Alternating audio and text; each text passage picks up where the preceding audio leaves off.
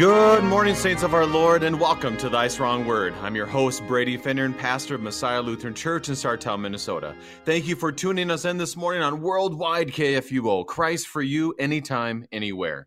Today is Wednesday, November the 24th, and happy Thanksgiving Eve. I, I love this day because for our church, we have our Thanksgiving Eve service tonight, and it's one of my favorite times where we are filled with thanksgiving, a gift from the Lord, and prayer and praise.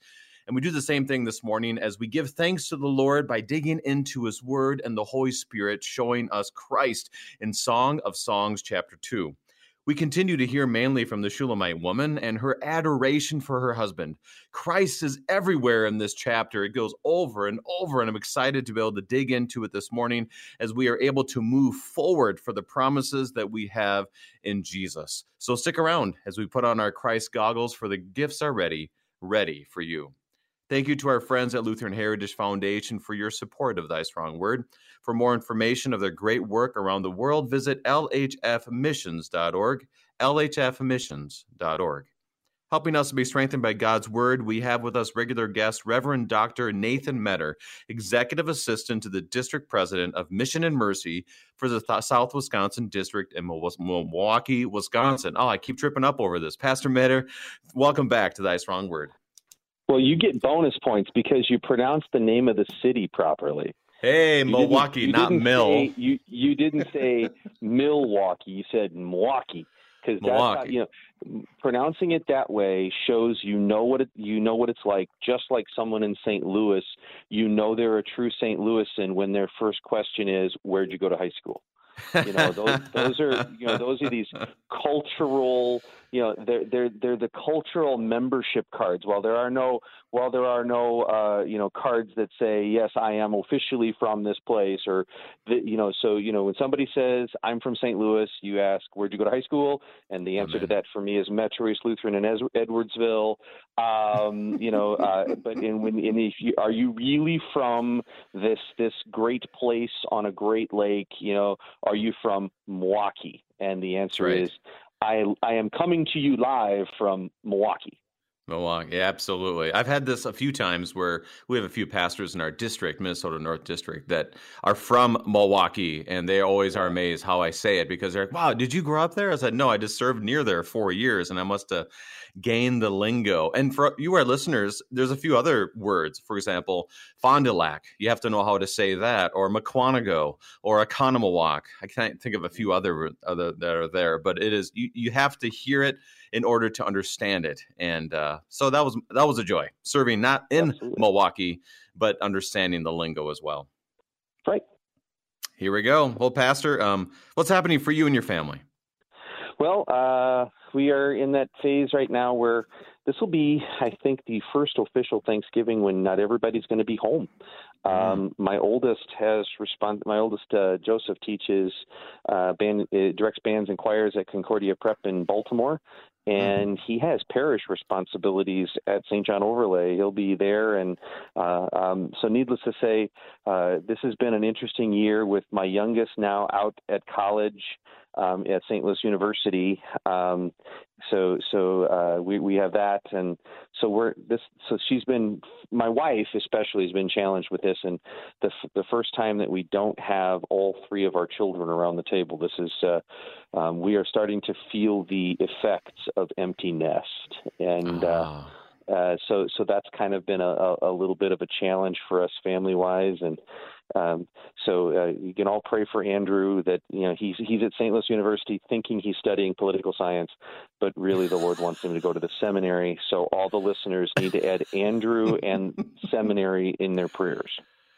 Lord have mercy, as we would say as pastors. But uh, uh, and it's a good reminder, uh, Pastor Metter, is that that that prayers should be for those who are celebrating Thanksgiving without certain people that they usually have always had. We typically think of those who have lost right. loved ones who have been to be with the Lord.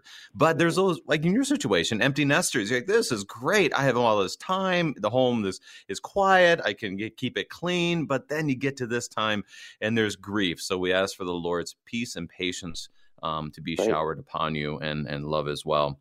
Pastor. I wanted to ask one other question as you are the uh, executive assistant to the DP of Mission and Mercy. There, has been a tragedy that's happened in your district in Waukesha, Wisconsin. So yeah. I just wanted to ask, you know, how how are you? How are the saints in Waukesha, and what are different things that you've seen the Lord do through this tragedy?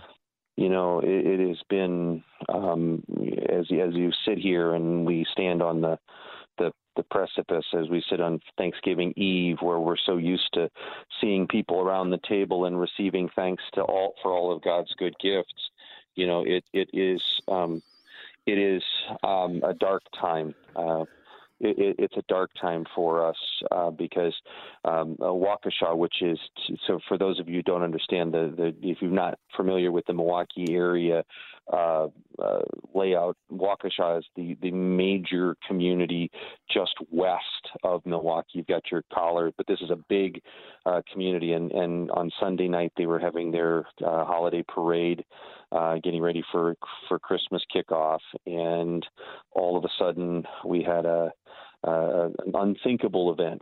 Uh, a man fleeing from a uh, domestic dispute with a rap sheet about as long as your left arm uh, decided to drive his car through the parade, um, struck and killed now six people um, uh, many of whom, uh, the the vast majority, well, in fact, the first five who were who who perished that night were all in their 50s, 60s, and 70s as part of a, a dance group troupe called the Dancing Grannies. Um, just yesterday, though, we found out that an eight-year-old boy who was on who was on a baseball team's float um, that got hit by in the rampage. He passed away yesterday. We also know of another couple that are in another couple of young kids who are in grave uh, condition at ICU um, at Children's Hospital. Um, but what's been amazing is, you know, while this is a this is not like an event that happened in a town like like I live in Plymouth, which is an hour north and it's eight thousand people where you know everybody. Um, mm-hmm. But what um, what, what's what's interesting is um, what's interesting is is the fact that, that the interconnectedness, while while we're not aware of any direct impact on any of our congregations, um, uh, we know I've, I've had conversations with a couple of pastors who were at the parade, um, two of whom who said they could have reached out and touched the car as it went by um, you know, and they're and they're dealing with their children, and, and they themselves who have witnessed this horrific, this horrific, you know, wanton uh, damage, and uh, it, it's uh, it, it's it's just awful, and uh, and yet we've seen our our congregations respond. Um, the, our, our uh, Blessed Savior had their church doors open that evening, and then or had that uh, on on Monday evening uh, to gather. Um, and God's people are are responding, but definitely keep uh, the, the, this this community in, in, in your prayers because um, it is uh, it's just been a devastation. And yet, in the midst of the darkness, this is where we get to deliver the message of, of hope. Um, I, I, know we've uh, we've encouraged all of our congregations in South Wisconsin uh, to uh, to definitely keep the, the community in in in the prayers um, as because you know this is just another tragedy on top of, of uh, on top of an 18 month pandemic on top of you know what seems like a world that is that is unraveling. Um, to use the uh, to use the uh, uh, to use the, the image of our text what we have here is you know this is this is not some little fox loose in the vineyard. This is a massively you know this is a massive ravenous wolf um, death tracking us down uh, during this time when everyone else is normally celebrating. So it's been it's been hard, uh, and we covet your prayers. Well, the Lord bless you and, and all the saints. As you said, there's churches nearby, Christ alive, beautiful Savior, blessed Savior. And we ask that the Lord would bless them as well. And Pastor, I want to do this uh, as a way to pray for you as you work on mission and mercy. Is, is I want to pray for uh, for South Wisconsin District, for the churches, and for the Lord's blessings on our time today. Um, Please do. Let's pray. In the name of the Father, the Son, and the Holy Spirit. Amen. Amen. Lord God, it is in darkness that we sometimes wonder if there's light. And as we see in the darkness in Waukesha, we pray that you would be their light as we hear the news of those who have passed and the injuries, we pray that you will um, uh, be be their strength and be their light. I pray for Pastor Metter as he oversees and tries to encourage and to help the congregations, to the local congregations like Christ Alive and Blessed Savior and Beautiful Savior in that area. We pray that they may be lights in the midst of this darkness. And Lord, we grieve. And in our grief, we know that you are always there.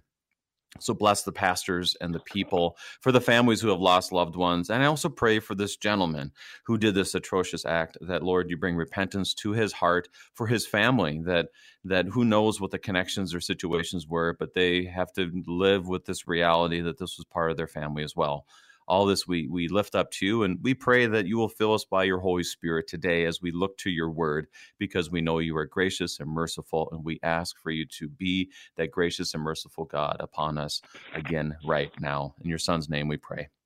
Amen. Amen.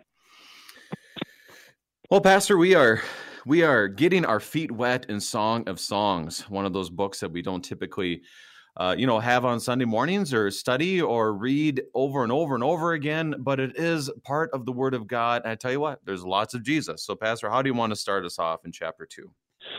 Well, there is there, you know, I, I was this was always the the one. If I ever wanted to get a junior high boy to read the Bible, I would. Uh, sometimes you could tempt them into reading this because you know you got imageries, you know, you know, and oh, pastor, they use the word breasts, you know, and and uh, so, but you know what we what we see you know and, and this is where you know as you bring in your introduction it is critical to have the christ goggles on because mm. we could read this um, as sensuality um, you know I, I'm, I'm thinking you, you could read this and have the same kind of response uh, as as the uh, as, Mayor Shinn's wife in the Music Man. You know that this is you know this is filth. You know this is you know this you, you throw Song of Solomon in in with the same like Rabelais and Balzac. You know, but uh, this is not ancient erotic poetry. Uh, this is this is using very lively, very earthy, very love oriented language to speak about the love that God has for us in Christ. And um, that is uh, that is that is something that you know sometimes we get oh I don't know um, we may get squeamish uh, but really, you know, it's you know, as I as I would get to the uh, the point in in junior high where you talk about the sixth commandment, and some sometimes you just got to look at people and say, "Grow up," you know, because mm-hmm. we have mm-hmm. so cheapened we have so cheapened love with sensuality um, that we have lost the, the the sacred nature of love and the sacred nature of sensuality that comes with that deepened love and and it's important that we read this as grown-ups and as we read this as those who who know that that what true love looks like. You know it, it true love is not the hallmark channel. You know true love is not yeah. the playboy channel. Um, true love is what we see revealed um, in Jesus. You know, Jesus himself uses this language in John 15. Um, you know, greater love has no man than this, than he laid down his life for his friends. And, mm-hmm. and as we see, you know, and it, so so this is this is the beautiful thing. As, as we read the Old Testament and and these expressions of love as we as we read the Old Testament, these, these, expressions of love, we also then can read back through the lens of how that love is laid out, and that is what Jesus does for us at the cross. And and, and we and and if you look at the the words of, of this text, you can see how um, you can see how the, these images are buried even within these words. Um, when you when when we hear references to trees, you know, um, we're not. This is not a stretch to the cross and the fruit of the trees, which gives life, and, and um, which is the opposite of the tree of the garden, which gives death. And, and mm. so we see all of this imagery, and, and it's not simply allegory. It is it, it's it's a poetic expression of the truth of God's love for you and for me. That is, uh, you know, as we look at this, it is so important that you, you see both of these things because one thing that struck me as I've studied this and study into the future chapters is the reality of of showing what true love manifests. And and as a married man, um, it it it really reflects one thing is okay. I need to I need to speak about my wife better you know, and more in a loving way than I do. And and these they give us the words here. Secondly, it shows of the love that a wife has for her husband in a way that we don't talk about very often in our culture. And I don't want to go down those weeds, but just it is a is a wonderful reflection of this. And then when you're able to see it all through Christ's goggles, as you said, it becomes even more meaningful. That it's not just simply allegory, but it points us to something even greater: is that God's love for the church in Christ. And so um, it's a he said she said thing as we look at these, which I think is kind of fun. And and today, I well, let's dig in. Are you ready? I'm ready. Let's go. Uh, all right, let's do verse one. Like I said before, it's it's she is speaking. As you look through the text, as he said, she said, others said, and right now, um, the Shulamite woman is still speaking. I just want to do verse one because there's tons of stuff theologically that has been said on this. Verse one: I am a rose of Sharon, a lily of the valleys.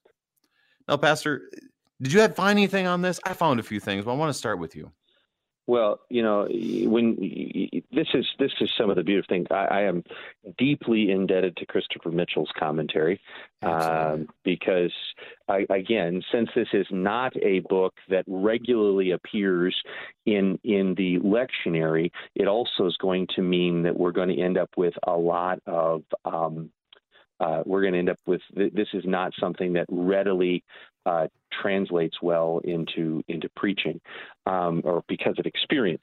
Uh, but you know, as mm-hmm. we turn our attention, you know, and when he, when he starts when he starts using the floral language, you know, um, one of the interesting things as as you as you dig into this, uh, it's a phrase that I often use when I speak of, you know, I, it, you sometimes, you know, eh, eh, you've been around me enough, you know, that I tend to uh, like to, uh, you know, like to endear myself to the crowd that I'm speaking to. And occasionally, what will happen is I'll see a, a, a young lady among a, a group of a group of men, and I will look and I will use the phrase "ah, a rose among thorns." All right? And and and and and you think about this you know and and you know here we are at thanksgiving. We're getting you know which means christmas is coming which means new year's is coming and we're going to watch my wife you know it is a, a holy day of obligation to watch the rose bowl parade.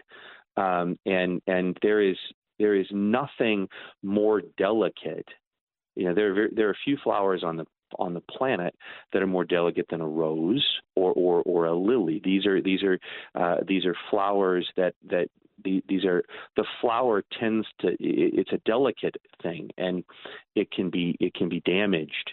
And and yet so, so what happens is we look at this and we see she she's saying I am a rose, a lily of the valley, but then you know so so you have this this she it, it's it's pleasing to the eye. It gives a, a, a, an aroma to the nose, and that's important too because if you remember in Old Testament worship, you know how did you know we did not appeal to God's ears, the sacrifice appealed to His nostrils you know the Hebrew word you know you know well the Hebrew word for the face of God are actually the nostrils of God the lifnei you know so he he inhales the the pleasant aroma of our of our sacrifices. You know so she's I am this rose of Sharon this beautiful thing um but this beautiful thing needs to be tended you know what happens? What what's the imagery? What's the imagery when uh, in, in the New Testament when flower when when when crops are planted? You know, well, what happens if if the if the thorns and thistles grow up among them? They're choked out. They can't grow. They can't come to full flower. So this is what she, she is. This treasure, but she's also delicate. You know, um, you know, we're in the northern climes, so we've already, you and I have already experienced our first hard freeze. Mm-hmm. And you, you know what happens when those first minor little ones come, right? What do they tell you? Bring your plants in. If you want to, you know, if you want to keep your flowers, you got to bring them in, or you got to cover them. They got to be pretend, protected. Why? Because they're delicate. So there is a delicate nature of this Shulamite and as we can understand, there is a delicate nature to the church. Um, uh, we need to You know, this is, we are not some hearty mum. We are a beautiful flower that needs to be cultivated. It needs to be fertilized. It needs to be pruned. It needs to be protected. And so, as you hear that, I, I, I, was just getting into your analogies. This is wonderful. Is uh, he speaks about a rose, speaks about lilies, and there's a number of things that Dr. Mitchell highlights within that imagery that the history of the church has seen this to be. Did you find anything on that? Well, well, there's all kinds of. You know, well, you know, you got you've got Luther who uh, you know who who sees this as, as an image of, of the church. You know, Gerhard. I mean, these are all the these are all these heavy hitters. You know, and, and, and actually many of them, you know, Luther and Gerhard, they actually don't necessarily equate it with the church. They equate it with Mary which mm-hmm. automatically makes Lutherans nervous, you know, because oh my gosh, that guy from those that guy from Minnesota and that guy from you know, that guy from Minnesota and the guy from Wisconsin, he's talking about that Mariolatry and stuff, and we mm-hmm. can't be having that, you know, and and yet what we see in what we see in in the image of Mary is an image of the church you know um you know so so it's um so there's there's something uh, there's something precious in this, you know, and and, and the, Mitchell makes a great a great plea. It's very timely as we know we head into Advent and Christmas. You know, where he talks about uh, the the hymn that we sing, "Lo, how a rose is growing in LW mm. or the old TLH, uh, blooming. A rose is blooming in, in both LSB and TLH. Um, you know, it's the idea. And there's a there's a beautiful image. You know, we dare not make too much of the Mary thing because Mary's not bigger than the church, but neither is Mary excluded from the church. You know, and and there is so so Mary is the mystic rose, but Christ is the stem. So they're they're they're intricately connected and and that that's an important thing for us you know as as we as as we look at as we look at this um, and then so so there is a delicateness but there's also a belovedness of of Mary and of the church and it brings us to our hymnody, as you said. Also, you, you said the words from "Crown Him Many Crowns," and I never had thought about this. Um, when ver- chapter or not chapter stanza two, crown with the Virgin Son, the God incarnate born, whose arm the crimson trophies won, which now his brow adore, fruit of the mystic rose, yet of that rose the stem, the root whence mercy ever flows, the babe of Bethlehem. There, it, that it, it connects it to Mary, but it's not like this.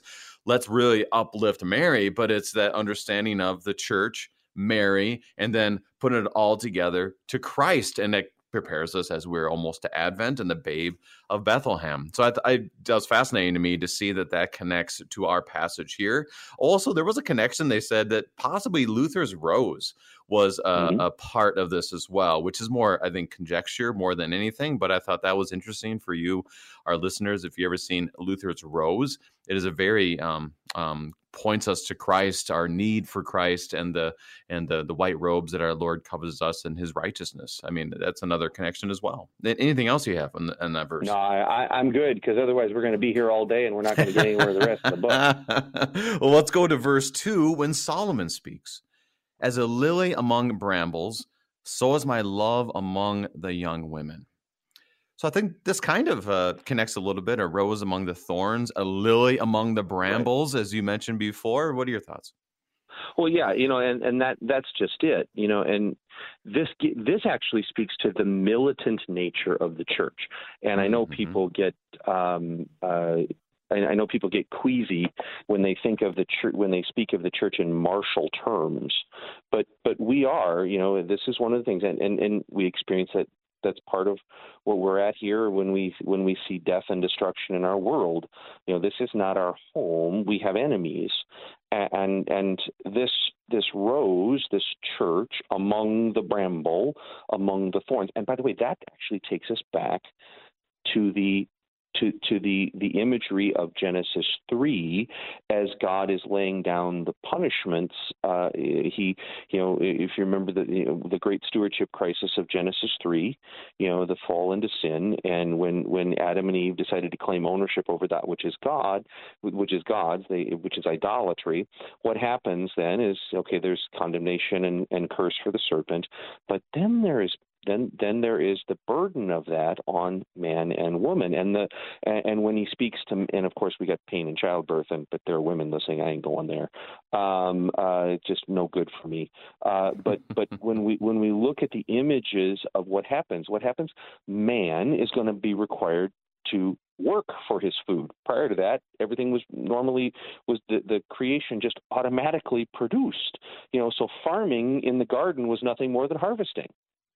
And yet now, what happens?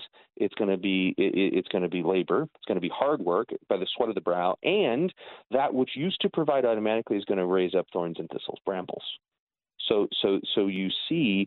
So in the midst of this garden, that is that is now producing that is now producing thorns and thistles and actually working against man, here stands in opposition or in apposition the church. Right there, this delicate flower in the midst of all of these enemies that seek to work against to cause pain and suffering and even you know you, when you reach in the, the, that's the that's the beauty beautiful image of the rose you know, here you have this beautiful flower that is fragrant, but if you grab the stem wrong, she bites you. You know, so there is even bloodshed. You know, so if you you you reach in for this mystic rose and you touch the wrong thing, you're bleeding.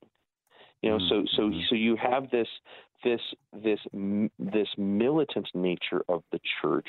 Um, we are the church militant. We we are fighting. We are struggling. We are striving here um, on this side of eternity. And Pastor, that is that is a very profound, and I love, like you said, Martin Luther, Johann Gerhard, uh, and others really emphasize that point. If I would read this, I would just think, oh, pretty flower, lily. Oh, among the blackberries, I love blackberries. You know, you don't think about the thorns and the thistles that are in the midst of that, and how you have to be careful, and how the church fights even in the midst of this broken world, because we know the Lord will sustain us. All that from the first two verses. And that's as far as we got before the break. So we are studying Song of Songs, chapter 2, with Pastor Nathan Metter, and we'll be right back.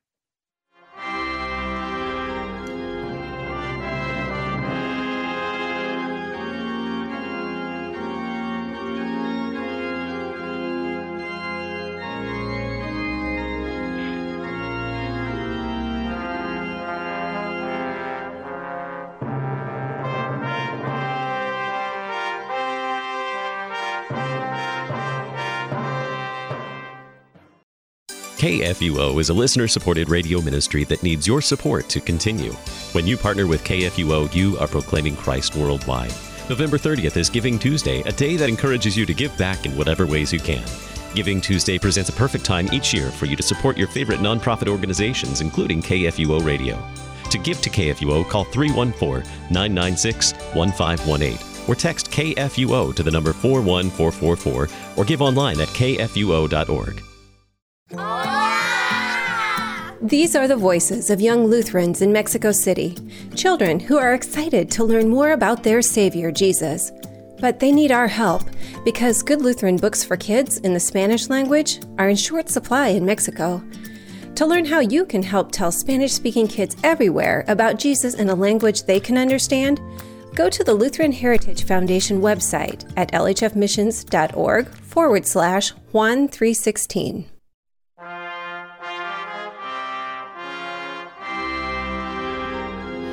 And welcome back. We are studying Song of Songs, chapter 2, with Pastor Nathan Metter. And as we've plowed through two verses in the midst of all of this, I think we laid the groundwork as we hear the Shulamite woman speak even more. There's a lot of imagery of nature, a lot of imagery of what grows, the fruit of the um, fruit of the tree is what we'll get to here but also a reminder for us to see the church, that the church, even in the thorniest of situations, among the brambles, which is like a blackberry um, bush and so forth, that it looks beautiful, but yet around around it and surrounds it is a lot of uh, well, just brokenness. I think I'll say it that way, and that reminds us. But it doesn't mean that the fruit is not there but it does show us that we indeed still are yearning for the time that Christ returns, where there'll be no more thorns, no more thistles, and uh, we are able to see Christ and be with Christ. So, Pastor, I think I'm ready to move on, verses three through seven. What are your? You have anything else to share in the first two verses? Other than the fact that you just summarized the rest of the chapter. You know, that, that's, that's you know the, the the the militant nature of of the church that is looking for eschatological relief, end time relief. Mm. We want our lover to come. We want our beloved to. We want our lover to come back from his for his beloved.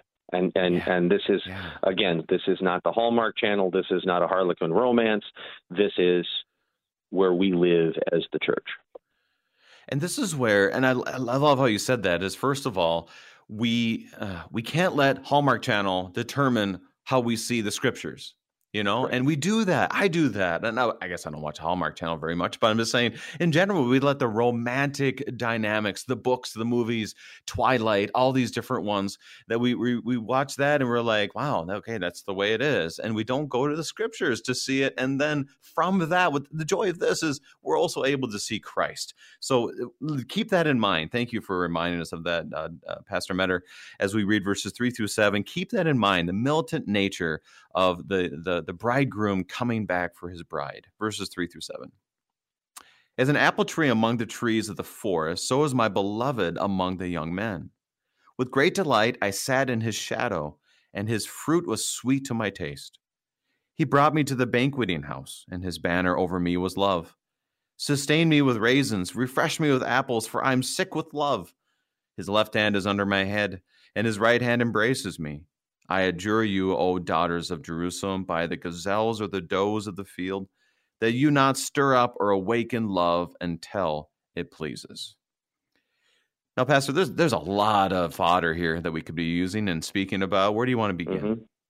Well, I mean, let's just we're just going to hit some of the high points because obviously we can't. I mean, otherwise we're just going to cancel the rest of the broadcast day, uh, and just because it would take us the rest of the day to get through all this chapter. But you know, you apple trees in the forest. So you know, this is the the difference. You know, you have the the image of the tree that bears fruit that sustains life.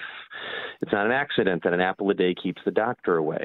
You eat mm. that thing, and it gives you gives you sustenance. Um, you know, so it gives you the calories you need to face the day. Um, a, a, good apple is juicy, so it actually does keep you hydrated. And of course, you know, I'm a little older than you, so therefore fiber is always good. Um, you know, and, and that so so this tree is unlike the apple tree is unlike any other tree in the forest it, it's and plus then when you when it does fall down, you can chip it and use it to smoke bacon, applewood bacon. Yum. Anyway, uh, uh, but you, so you have you, so you have this image of, of a of a tree that gives of itself to sustain others. All right. So, so it gives of itself.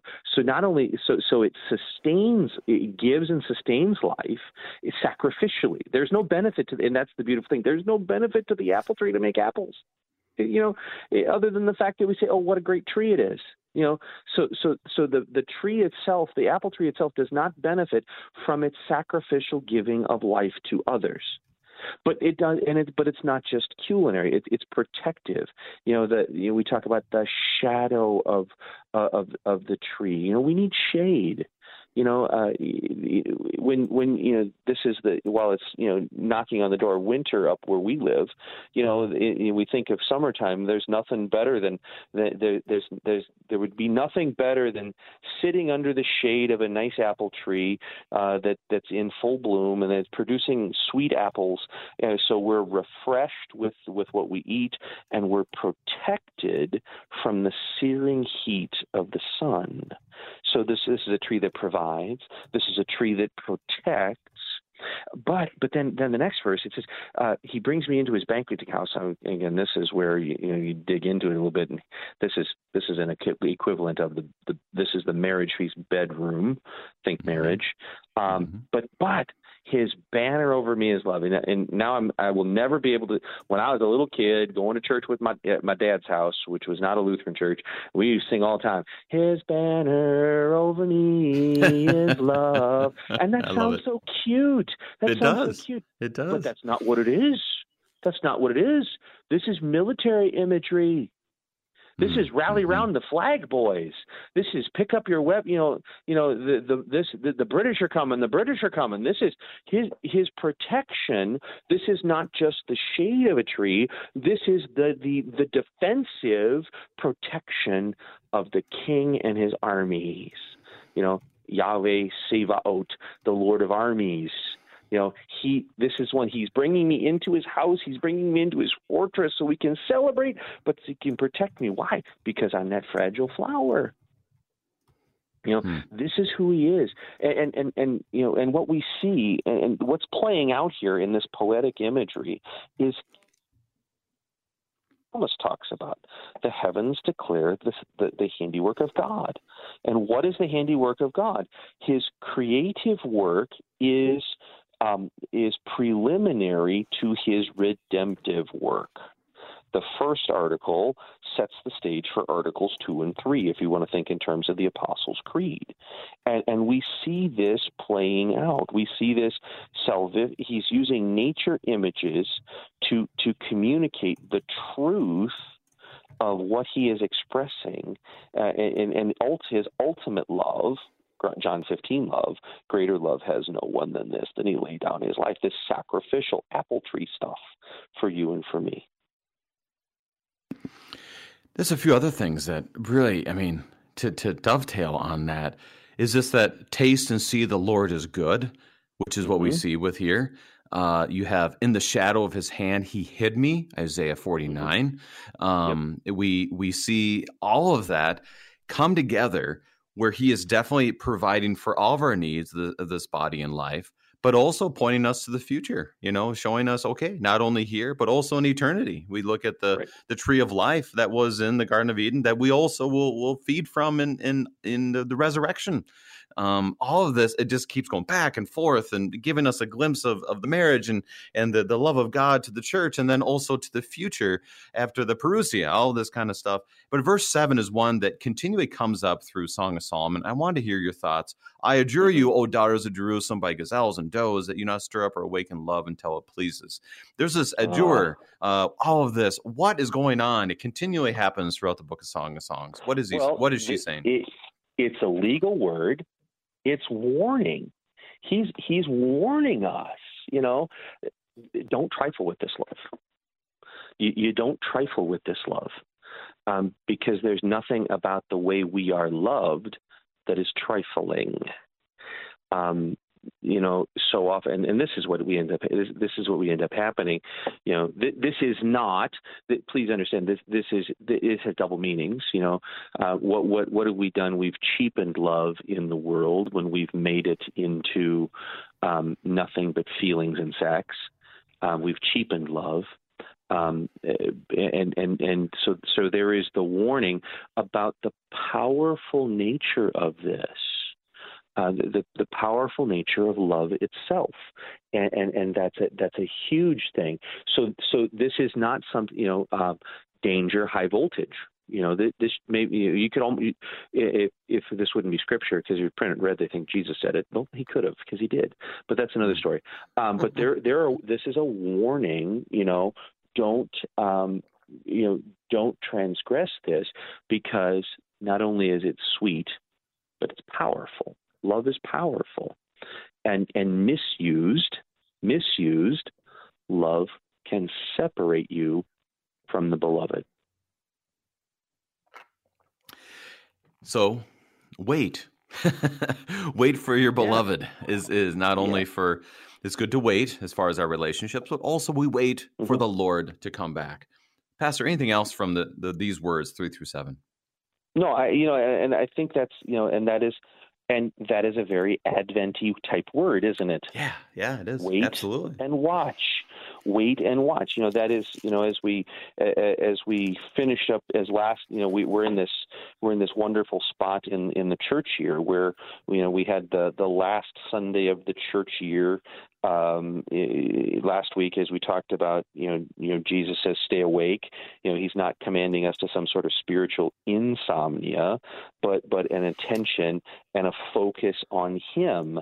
And now, as we launch another church year coming up, you know, we got the big Thanksgiving thing, but next Sunday is is the first Sunday in Advent, mm-hmm. and and the lectionary gives us such a wonderful, uh, a wonderful uh, selection as preacher and and as God's people because we can either talk about again the reprise of He's coming again, or we look at when the beloved comes. And how does he come? He comes in in mercy, riding on the foal, the colt of a donkey, and and and and he in order he's coming to us in order to show his love for us. And that love for us is it only begins with sweet baby jesus on on uh, christmas eve but it ultimately culminates at the cross which is the end of the palm sunday parade and we're going to hear more about that in these next few verses. So let's get into that. I, this is this yeah. is great stuff. I, I, can't wait for Advent. I can't wait for that this Sunday. Here we go. Verses eight go. and nine. The bride, well, the bride adorns her beloved, as it tells us. The voice of my beloved, behold, he comes, leaping over the mountains, bounding over the hills. My beloved is like a gazelle or, or a young stag. Behold, there he stands behind our wall, gazing through the windows, looking through the lattice. Well, first of all, Solomon must have been a great athlete to be able to do mm-hmm. these bounds and everything. But it tells us about the groom, the bridegroom, as he comes. He's not coming like, well, I bet, I guess I better go to my bride. I better get married. No, it's not an ER moment. He is going with pure joy. Tell us more about this pure joy that we see in Solomon. Well, you know, it, the, the, beautiful thing is it, it's it's pure joy, but he also it's interesting that he uses the you know when you talk about the, we we just came out of waiting um mm-hmm. you know the the idea of the gaz, the gazelle the stag i mean this is this is big time up here. This is deer hunting season you know? Mm-hmm. the, absolutely you know, deer gazelle they mate in season. Okay they wait. When when when the doe is is in estrus then they they they they they they wait for her to to be in estrus so that she can produce the fruit of their labors. Uh, Mitchell does a great uh, does a does a great uh, comparison to the difference of the false the false religions, which are often, often rep, uh, um, uh, replicated by a bull. You know, and and sure. you put a bull out in the pasture, and he will he will plant any one of them. You know, he he doesn't care. He's he, he the whole herd is his, and this is the difference. This this is the the the the love, the beloved. He's coming seeking this one, and he's not doing it with brute force, but he's doing it with with elegance and reverence and and and and almost in a sense a gentleness.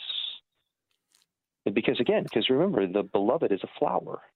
Mm, you know, you don't mm-hmm. pick a rose. You don't pick a rose in a clenched fist. True. Yeah. You know, and, and so he's coming in this. He's coming in this way.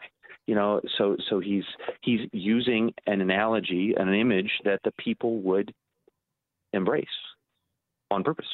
You know, and they they would get it. So that that is how do you say it? That is that is very helpful for us to think about how our Lord deals with us, that he deals with us in a, a, delicate way, the church in a delicate way. It doesn't mean he doesn't have an iron fist. It doesn't mean he's not a judgmental God, but definitely have that vision of here comes the the the, the groom, excited and joyful to be there, but also he's not coming and destroying stuff. He's he's right. gazing through the windows, he's looking through the lattice just to see, to be able to see her and to be able to be with her. And and that's exactly how our Lord operates with us. Let's continue on verses uh, 10 through 14. My beloved speaks and says to me, Arise, my love, my beautiful one, and come away. For behold, the winter is past, the rain is over and gone, the flowers appear on the earth, the time of singing has come, and the voice of the turtle dove is heard in our land. The fig tree ripens its figs, and the vines are in blossom. They give forth fragrance. Arise, my love, my beautiful one, and come away. O my dove, in the clefts of the rock, in the crannies of the cliff, let me see your face. Let me hear your voice, for your voice is sweet and your face is lovely. One, I, am ready for springtime already. Um, yeah. After I read this, for the snow to be gone, even though it hasn't come yet, but still, that there's that new life, this kind of Easter theme that I'm feeling when I'm hearing this. What do you have in the? Right. Well, well, let let's go. But here, here's the difference between the gazelle and the bull. Mm. The gazelle, he's wooing his bride. He's not coming. He's not coming for um, notches on the bedpost. He, ah, he he's mm-hmm. he's wooing her. He says, "Come on, come with me, my beloved." This is, and, and it's not. It, it's it's it's it's seduction in the best possible way. You know, it, it, it's seduction not for conquest, but for love and protection and provision. You know, hey, my beloved, I have all of this. Look at this. This is what awaits us. This is what awaits us. You know, and this is not the gold digger marrying the, marrying the rich old guy for for for his money. You know, this is the promise and hope of what is to come in this blessed consummated union that goes forward. You know, so God is, you know, so, so the, the the the the beloved, the Lord, He doesn't He doesn't pursue us as conquest. He woos us as beloved. You know, um, this is he he's intent coming uh, to to lead us to fall in love with him as he loves us. And it reminds me of the words of Jesus Come, follow me. Come, mm-hmm. and I will go. We will go to a, uh, a solitary place or to a quiet place. That you envision mm-hmm. that same language here. That He's calling us to come. He's come with Him, uh, to be with Him, and because uh, He's surrounding Him is life I mean, that's where I feel this Easter theme. Plus, we have the lilies, which is a wonderful um, connection as well. We have that in our resurrection feel. Verse 14, I did. I, this is something I want to hear your your thoughts because I couldn't help but think about Rock of Ages cleft for me, but I mm-hmm. struggled to try to make those connections. Verse 14, oh my dove, and the clefts of the rock and the crannies of the cliff. Let me see your face and hear your voice. So, in, any connection to that, or am I just I just love to have hymns connect with the Think scriptures? Moses. Or, or, Think okay, Moses. Yeah. He's up on Sinai. He's up on Sinai. He's had this, dare I, dare we say, intimate experience with God. Sure. Conversing. You know, he's received. You know, you know, you know. Chuck Heston has had God, you know, carve, you know, with the with his finger in the stone and all that good stuff. And what does he say? Let me see you. And what does he do? He says, "You can't see me and live." You cannot see me and live. So I'm going to tuck you in the cleft of a rock. You, you, tuck, you tuck me into the cleft of a rock. Why? For his own protection. And then he puts his hand over and then says, All right, when I tell you, look. And he shows him just his backside. You know, and, and even that is is too magnificent okay. So my dove you know so so he's he want i want to see your face. And, and so what does he do? The, the the yahweh of sinai the yahweh of sinai is unattainable unseeable without death. And yet mm. what happens? This is the this is the beloved who comes near. He puts himself into a form that we can see. The one who is not there because because if Moses if Moses peeks through the fingers too soon he's dead. Mm-hmm. if, if Moses in the crag peeks through the the fingers he's dead. But we get to behold the face of God in Jesus Christ. You know he is the he is the fullness of God in human flesh so we get to see, and, and this is where we see this God as not the God of Sinai, but the God of Calvary, the the one the one whose who who whose words are, Father, forgive them. The words are, it is finished. You know, it, you know, and, and even the care and concern that we see in in uh, woman, behold your son, son, behold your mother. You know, images of the church you know? So we see so so this is you know he's hiding us in the cleft to protect us but now come away with me. Look at me. Let me see your face. Let me hear your voice. Because he wants that intimate face to face connection which is exactly what mm. we had mm. with him prior to the fall. Right. Right. And it, i mean yeah, to see the face of God. I mean, that is such a common theme throughout the scriptures. And you see that, that mm-hmm. yes, we are, you know, uh, rock of ages cleft for me. Let me hide myself in thee. Yes, we hide in the Lord, kind of like a, a, canopy, as we've talked about, mm-hmm. you know, over me right. is love. There, but there's a battle theme with that, as you mentioned. And also, it's not like God doesn't want to see us, like, hey, hide away. I don't want to see you anymore. No, He wants us to be in that, quote, intimate relationship with Him. And He gives it to us in Christ. I mean, this is wonderful. Pastor, I want to move forward to finish our time and to cover what we have and then to have a summary thought because, well, we're getting short on time. So, verses 15 to 17 catch the foxes for us, the little foxes that spoil the vineyards, for our vineyards are in blossom.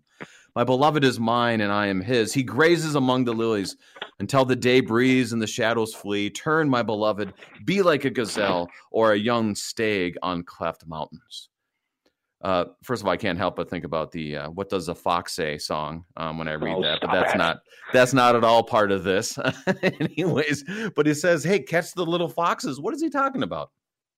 Well, you know, and we talked about that a little bit. About? You know, so so what we you know the the the garden imagery has is so replete, and yet what happens is there are those who are working against the tranquility of the garden.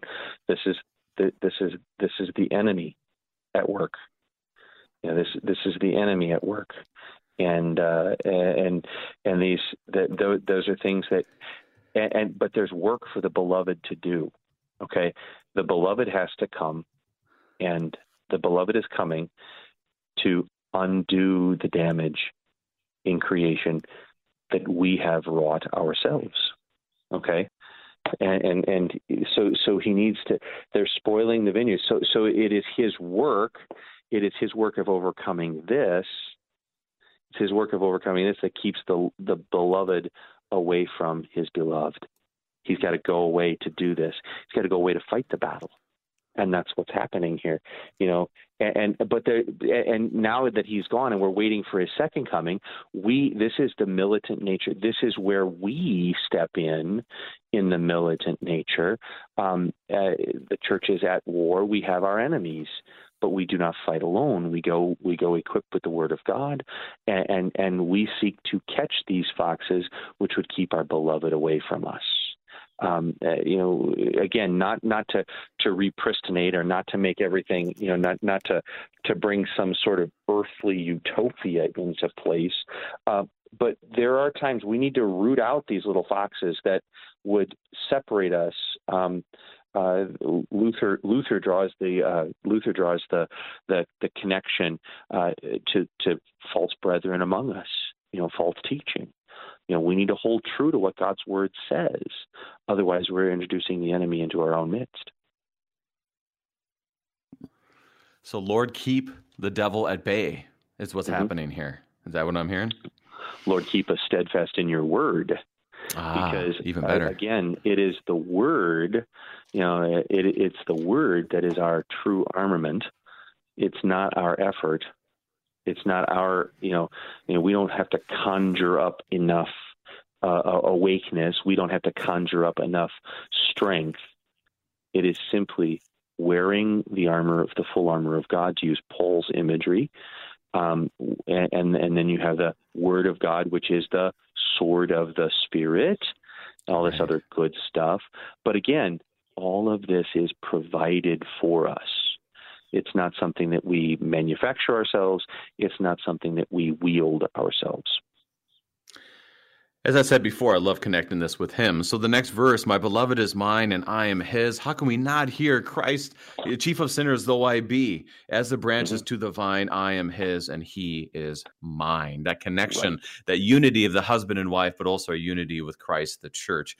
Pastor, we have about two minutes left. Um, do you want to comment on that and then give us a summary or where do you want to go from here? Oh, yeah. You know, there is such gourd, you know, you know, so, so eh, there is the, you know, this is one of the things like a kid anticipates Christmas, uh.